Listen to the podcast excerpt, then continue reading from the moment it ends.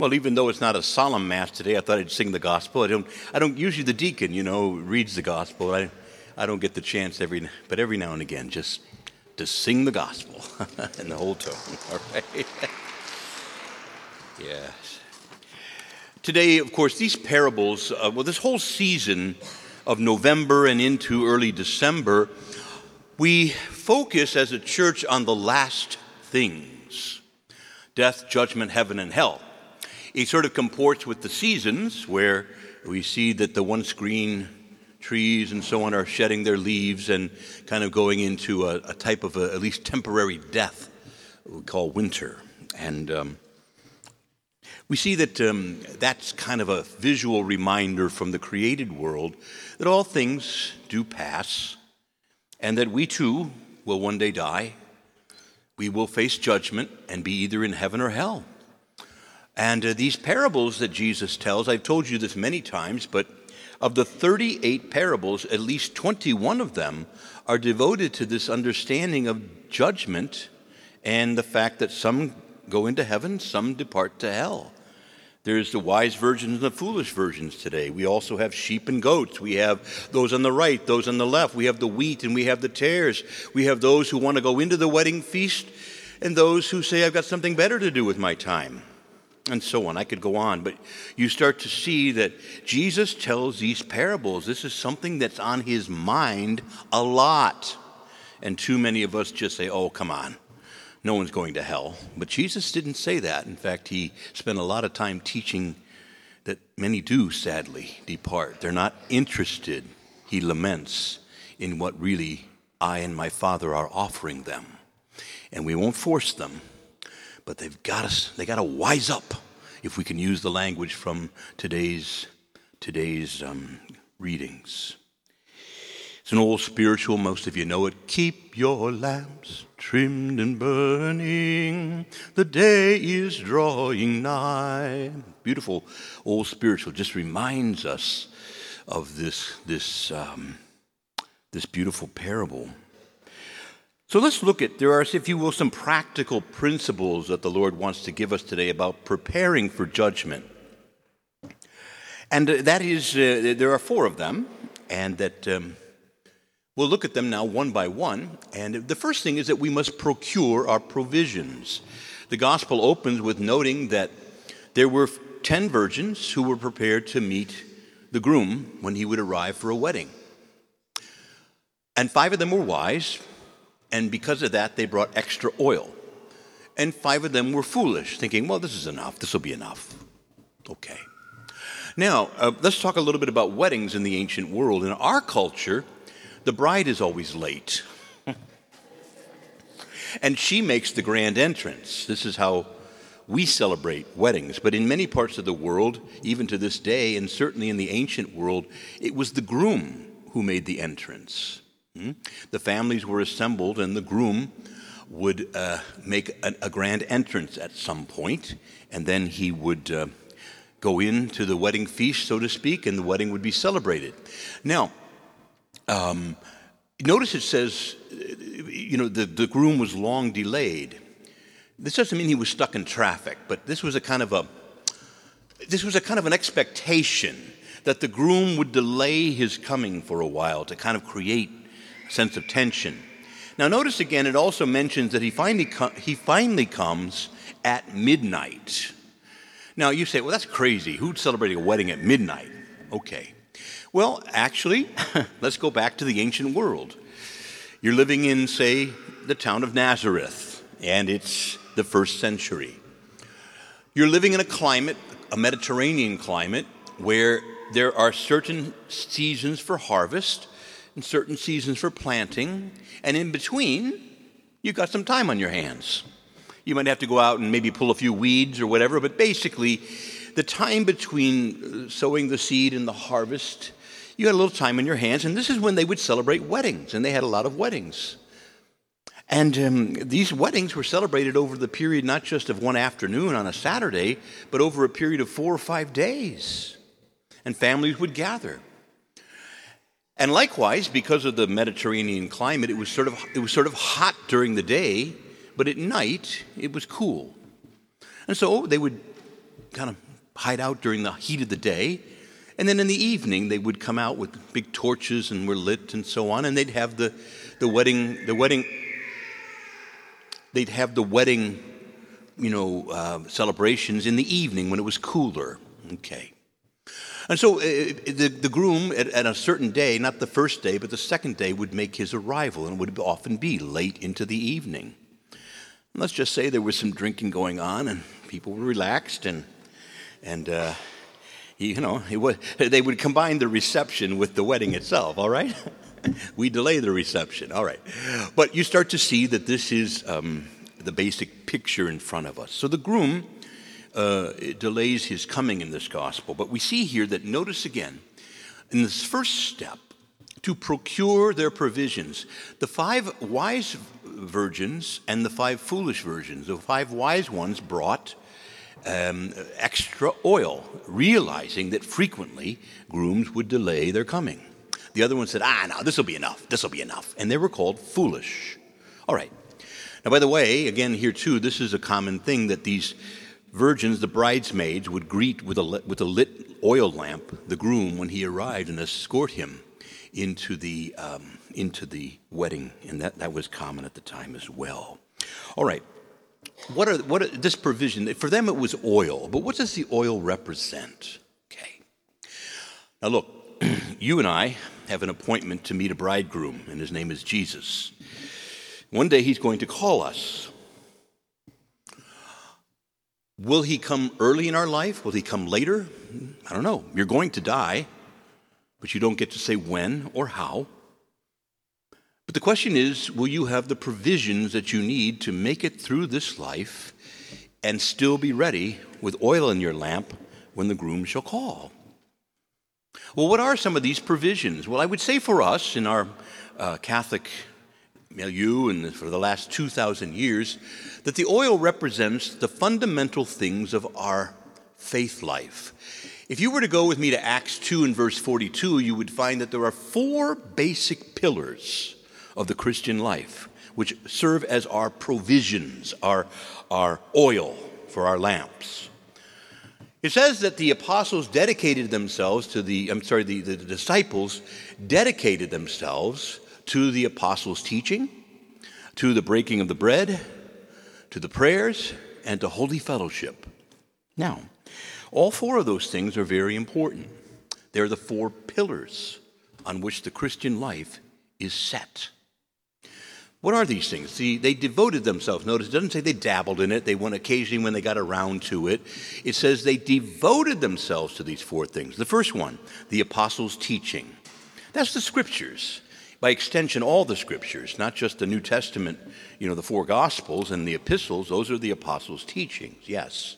But for us, the whole of scripture an essential provision for you and for me to be ready to have oil in our lamps burning brightly when the Lord shall come and call us is to first of all be deeply rooted in Scripture.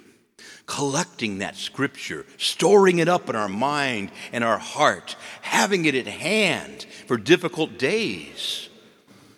You know, we all go through difficult times, and it's just good to have some of those scriptures to remind you that the, the trouble don't last always and that joy will come with the morning light. We, we need those scriptures for those dark and cloudy days. We need to store it up and have it on hand, have it deeply rooted in our heart and our mind. So, the first pillar, deeply rooted in the scriptures, you've procured provi- the provision of the scriptures in your life. And as hopefully you hear scripture every Sunday, of course, but hopefully during your week, you, you also read the scriptures or listen, or perhaps there's a, um, a, a, podcast that you listen to of the daily readings, but do it. You know, we find time for everything else. You know, why not God's Word? And f- wise people listen and look for opportunities to hear God's Word and store it up. Foolish people say, ah, I got other things to do. Definition of a fool, right? Number one, you know, just blow off scripture, all right? Now, the second provision, they devoted themselves to the apostles' teaching, to the breaking of the bread. That is a that's a the biblical way in the New Testament that the Eucharist is referred to. The breaking of the bread is not just let's, let's have some meal, We're, it's the Eucharist, and by extension, all the sacraments, right? And so again, store it up. Now, some sacraments we receive only once. We're baptized once, we're confirmed once, married once. Can somebody say once? Married once? Okay, but there's other sacraments like Holy Confession and Holy Eucharist that we are called to receive frequently, to store it up. Put that oil in your lamp. Get to confession frequently. I mean, some of you are a lot more holy than I am, apparently. I go to confession once a week. some folks hardly ever go at all. I mean, you must be really holy. How do you do it, man? so store up confession. Store it up. Make that part of your life. Likewise, the the, the, the, related to it, the, the, the, the worthy reception of Jesus in the Holy Eucharist. Let him store it up. Receive him every Sunday. And if you can come to Mass on the daily Mass, come to daily Mass. But store it up. He sticks to your ribs. he, he, he nourishes you. He gives you food for the journey, right? That's oil for your lamp, too, right? Keeps your lamps trimmed and burning, brightly burning. Jesus in the Eucharist, Jesus in Holy Confession, you see? And so, again, these are uh, the, the, the second pillar, the first pillar, the Word of God. The second pillar, what is it? The Eucharist, all the sacraments by extension. Okay? So, again, if you're regularly receiving the Holy Eucharist and getting to confession, you are officially wise. If you're not, you are officially a fool. Don't play the fool now. Okay? Store it up. Store it up.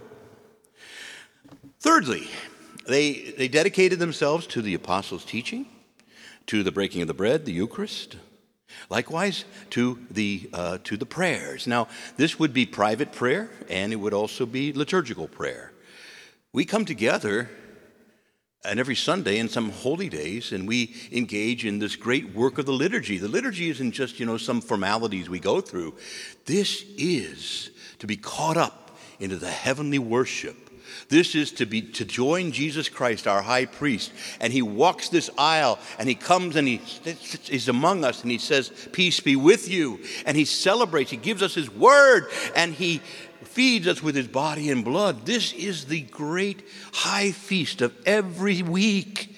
This is not the weekend. This is the first day of the week, Sunday is. And by gosh, you got to be in God's house. Get storing up some oil for the week ahead. Are you praying with me? The liturgy is meant to reform us and to form us and change us and nourish us and strengthen us. Some people say, oh, yeah, it's just a tedious ritual. No, it's not a tedious ritual. It is a transformative reality. This is what the Holy Mass is. I'm going to just tell you, I've been going to Mass every day of my life since I entered seminary about 40 years ago. I can just tell you it works. I'm a changed man. I'm not the one I'm not the one I used to be. Now, I'm not what I want to be yet, but I'm certainly not what I used to be. And I give God all the glory, and I especially give God the glory in the Holy Liturgy and through the sacraments and through His holy word. Yes. So again, Holy Mass, Holy Eucharist, in this year of the Eucharist. Look, with this you are wise. Without it, you're a fool and you don't stand a chance. I'm just going to say it. Now tell that to some of your family members who should be here but aren't. Just tell them they are the biblical definition of a fool. no, be prudent. but you get the vision. All right. Finally, there's holy fellowship. Notice again, they, do, they devoted themselves to the apostles' teaching, the breaking of the bread, the prayers, and holy fellowship. Now, fellowship. Oh, we got to rescue the word from banality. It's not coffee and donuts. That's nice if you can get to it. But you know, holy Holy fellowship, koinonia is the Greek word. It talks about deep relationships in the faith where we support each other, we call each other to account, and we encourage each other in the darkness.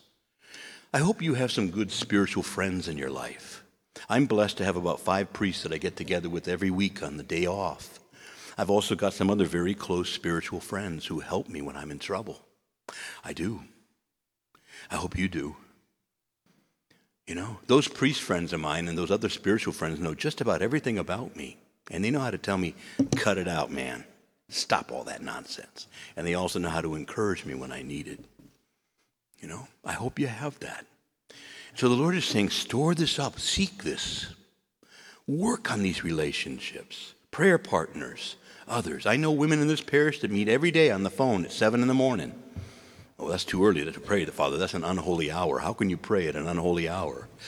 Whatever, you know. So, you see, this is important and it's missing in a lot of people's lives today. Holy friendships, koinonia, communion with people who are spiritual. They're not your drinking buddies. They're, they're going to help you drink the Spirit, the Holy Spirit, all right? Amen. All right. So, what is the oil? Well, I, I, used another text to sort of define it for you, but the oil that we should be looking to store up for a rainy day or a late arriving groom is, again, the apostles' teaching, Scripture, daily diet of Scripture, D- daily, weekly diet of Holy Eucharist, frequently to Holy Confession. Likewise, again, we're to keep, if you will, the liturgical prayer and our private prayer. And we are indeed to have holy fellowship that we cultivate and work to keep, keep going. This is oil for your lamp. So, number one, in preparation for our judgment day, the day we die and the day we go to judgment. What number 1 procure your provisions. And I have completely worn you out already with what they are, but you know it now, all right? All right. Well, what is my oil? What is it? Well, now you know. Okay. All right. Next, personally prepare. In this gospel, there comes a puzzling moment to some people that when the, the, uh, the ones who um, don't have enough oil, well, the groom finally does arrive toward midnight, and um, suddenly um, he, uh, they, they, say, "Well, help share, share your oil with us. We, we, our lamps are going out." He says, "No, there might not be enough." You know, it wasn't like a quick procession. They'd greet the groom and they'd dance around the groom, and there were different things. And it took a little time to welcome the groom, all right? Remember, these weddings went over four days, okay? So, uh, nope, there might not be enough for both of us. You better go ahead and get your own. Go off to the merchants, you know, at midnight? But I told you, these people in that time of the year would be up late at night, you know, because of the weather and because of the nature of weddings and so on. All right. So they, they run off to the merchants. Now, before we get to the rest of the story, why didn't the other bridesmaids share? Well, I gave you a practical reason, but at the end of the day, here's what it means spiritually there are just some things you can't borrow, and some things you just can't loan. You can't borrow somebody else's holiness. You can't borrow somebody else's personal relationship with the Lord. You've just got to get it for yourself. And you can't loan that out. You can't do that. And so we start to see that um, um, it's got to be something that we personally have. As we're going to get ready for judgment, we're going there, you, me alone, before Jesus. See? I hope the rest of you down here praying for me, but the point is that I go and I stand before the Lord on my own.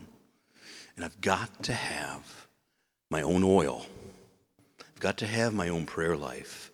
I've got to have my own understanding and thirst and hunger for Scripture. I've got to have my own Holy Communion with the Lord. I've got to get to confession myself. I can't send somebody to represent me. I've got to go there myself. I've got to personally develop relationships with good, holy people who assist me in my walk. I've got to do that. Nobody can do it for me. Are you praying with me? Okay, so we've got to procure our provisions and we have to personally prepare. We also have to persevere in this preparation. The groom was long delayed in his coming. Anyone know how long you're going to live? I don't know. Sometimes it seems like the Lord is long in answering prayers, and some of us, I remember my poor grandmother at 94, she says, I can hardly see anymore, I can hardly hear, I can't concentrate to pray or read. Why am I still here? she had plenty of oil in her lamp, thank God. She did. She's a good, holy woman. But, you know, we may, there, there may be, we have a long journey to make through this desert that we call the world. The promised land is still off in the distance. And so, again, we have to persevere. Now, I find I get, a, I get this a lot. uh, as a priest, people will say, um, I used to be an altar boy. I said, Well, what you doing now? Well, you know how it is, Father. I said, No, tell me how it is. Oh, oh, well, my grandmother built the place. Even before Jesus built the religion, my grandparents went there and they built that place. I said, Well, that's nice. Where are you going to church? Well, you know how it is, Father. No, I don't. Tell me. See? There's a lot of people that either want to talk about something earlier in their life or they're going to try to borrow somebody else's holiness. Can't do it. And the question isn't whether you were an altar boy or whether you answered an altar call when you were 21 or what you did however many years ago. The question is, what are you doing now? Because oil has a way of running out. You burn it up. You got to keep acquiring it. You can't just say, well, I studied scripture. I went to I even went to, I even had a minor in theology in college. Great, you know. Can you tell me anything about it now? Well, you know how it is, Father. No, tell me. you know. I mean, you, anyone study Spanish or something in college? You know. I'll tell you what I remember of Spanish. You know, uh, ¿Cómo se llama? Me llamo Carlos. You know, but uh, you know, you know, that's about all I remember. You can study something early in life, and it's gone after a while if you don't use it. You following me? So you got to persevere in your preparation. Now, look, you're all here today. You're, I'm preaching to the choir, that, that choir and this choir. You know, I know you're above average, but you and I know that we could fall out of this routine if we were if we're not careful. Stop going. Don't tell me what you did when you were 20, when you're 60. Don't tell me that. You got to stay. You got to keep oil ready for that lamp. You got to keep procuring. So we procure our provisions. We have to personally prepare and we have to persevere in our preparations. And then finally, there is the peril of procrastination. Comes this moment where they go to get this oil, but the bridegroom comes and they go into the wedding feast and the door was locked. Hmm. The door was locked. What's that all about? Just maybe historically, I'll give you some answers, but um, we'll have to look at what it means spiritually. Historically, if you can imagine ancient towns, they'd have like a little grid pattern with streets, and these houses would front on the streets, but the center of that sort of block on the grid would be open. Um, kind of like a courtyard, and all the houses around there would sort of share that central courtyard.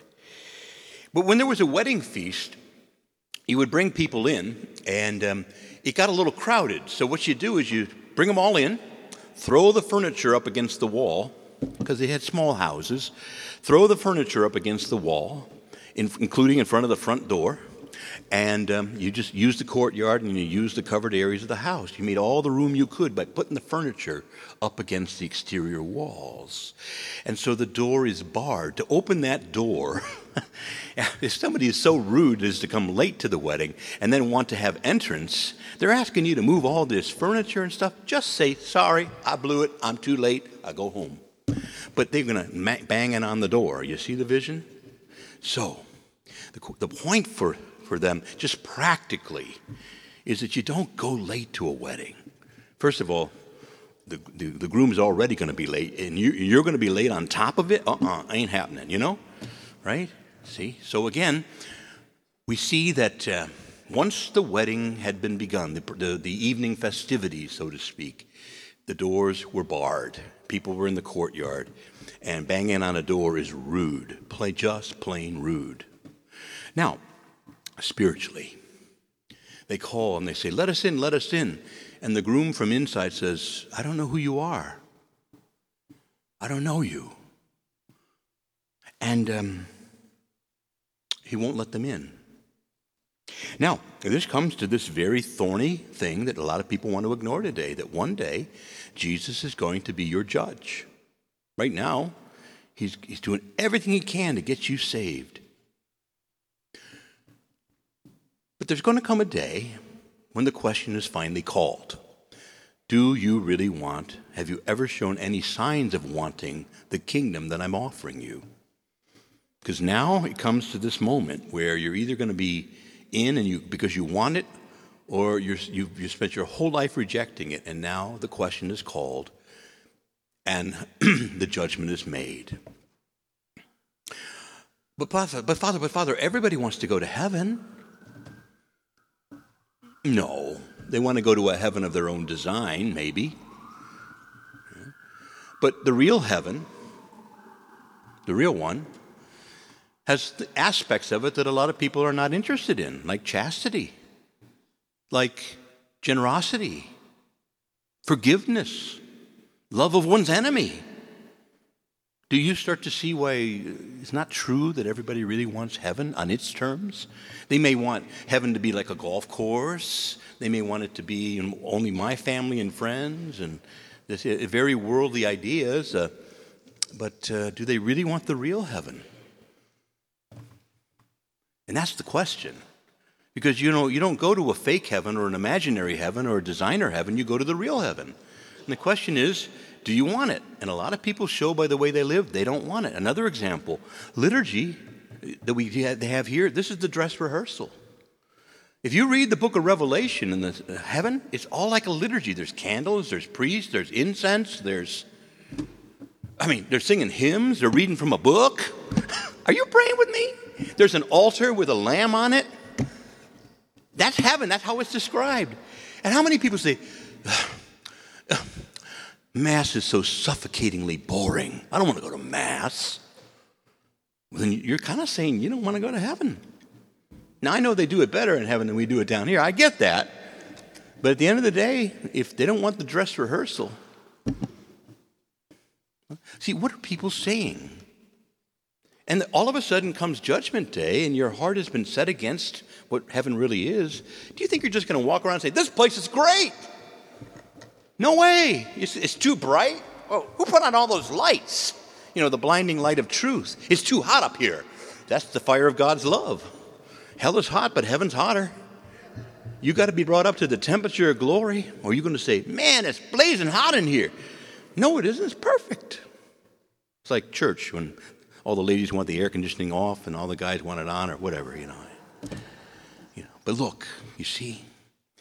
So there comes a moment when the Lord says, I don't know you. You've never wanted what I've offered. And here comes turnabout is fair play. Now listen to me carefully here. They're knocking on the door, aren't they? Let us in. He says, Well, look, what I got in here you don't want. But here's the turnabout.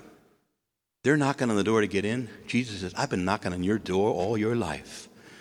Revelation chapter 3 Behold, I stand at the door and knock. If anyone will open to me, I will enter.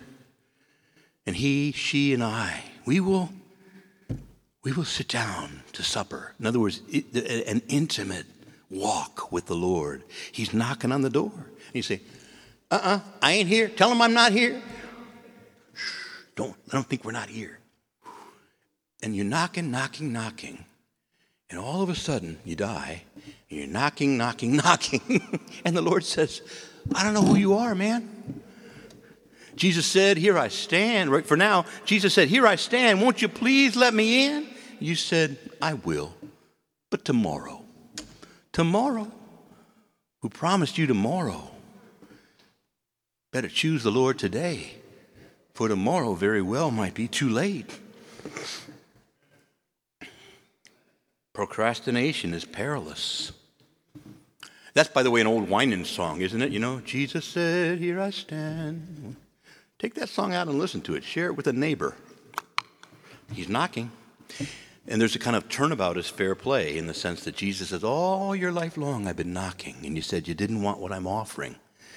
Well, now you say you want what I'm offering, but you don't really know what's in here. You wouldn't like it. So everything you said you didn't like love of your enemy, chastity, you know, forgiveness, all that stuff you said you didn't want. So consider yourself excused. And this is hard for us. We don't like to hear a God saying to somebody, can't come in. But remember, God is love. He's not going to force people. And the saddest truth about people in hell is that they'd be more miserable in heaven. There's mercy even in that moment of judgment. Jesus says, What I got in here, you can't take it, man. You can't take it. You can't take the truth. You can't stand the truth. It's too bright. I've never forced you, and I won't force you now. But I can't get you sunglasses strong enough to endure the glorious light of truth in this kingdom here. Are you praying with me? All right. As usual, I've gone on much longer than I should have. Here we come, though. Remember, four basic points. Make sure you procure your provisions. We talked about four aspects of what that oil is. You better keep at it. You better personally prepare. Nobody else can do it for you. You need to persevere. You can't just say, Well, I did it when I was 20. Okay, well, guess what? The oil ran out somewhere. got to keep that oil in stock, and then you got to beware that procrastination is very perilous. Jesus says, He says, He finally concludes, He says, At an hour you do not expect, the Son of Man will come. Stay prepared. Whoever perseveres to the end will be saved, says the Lord. if you know it, sing it with me.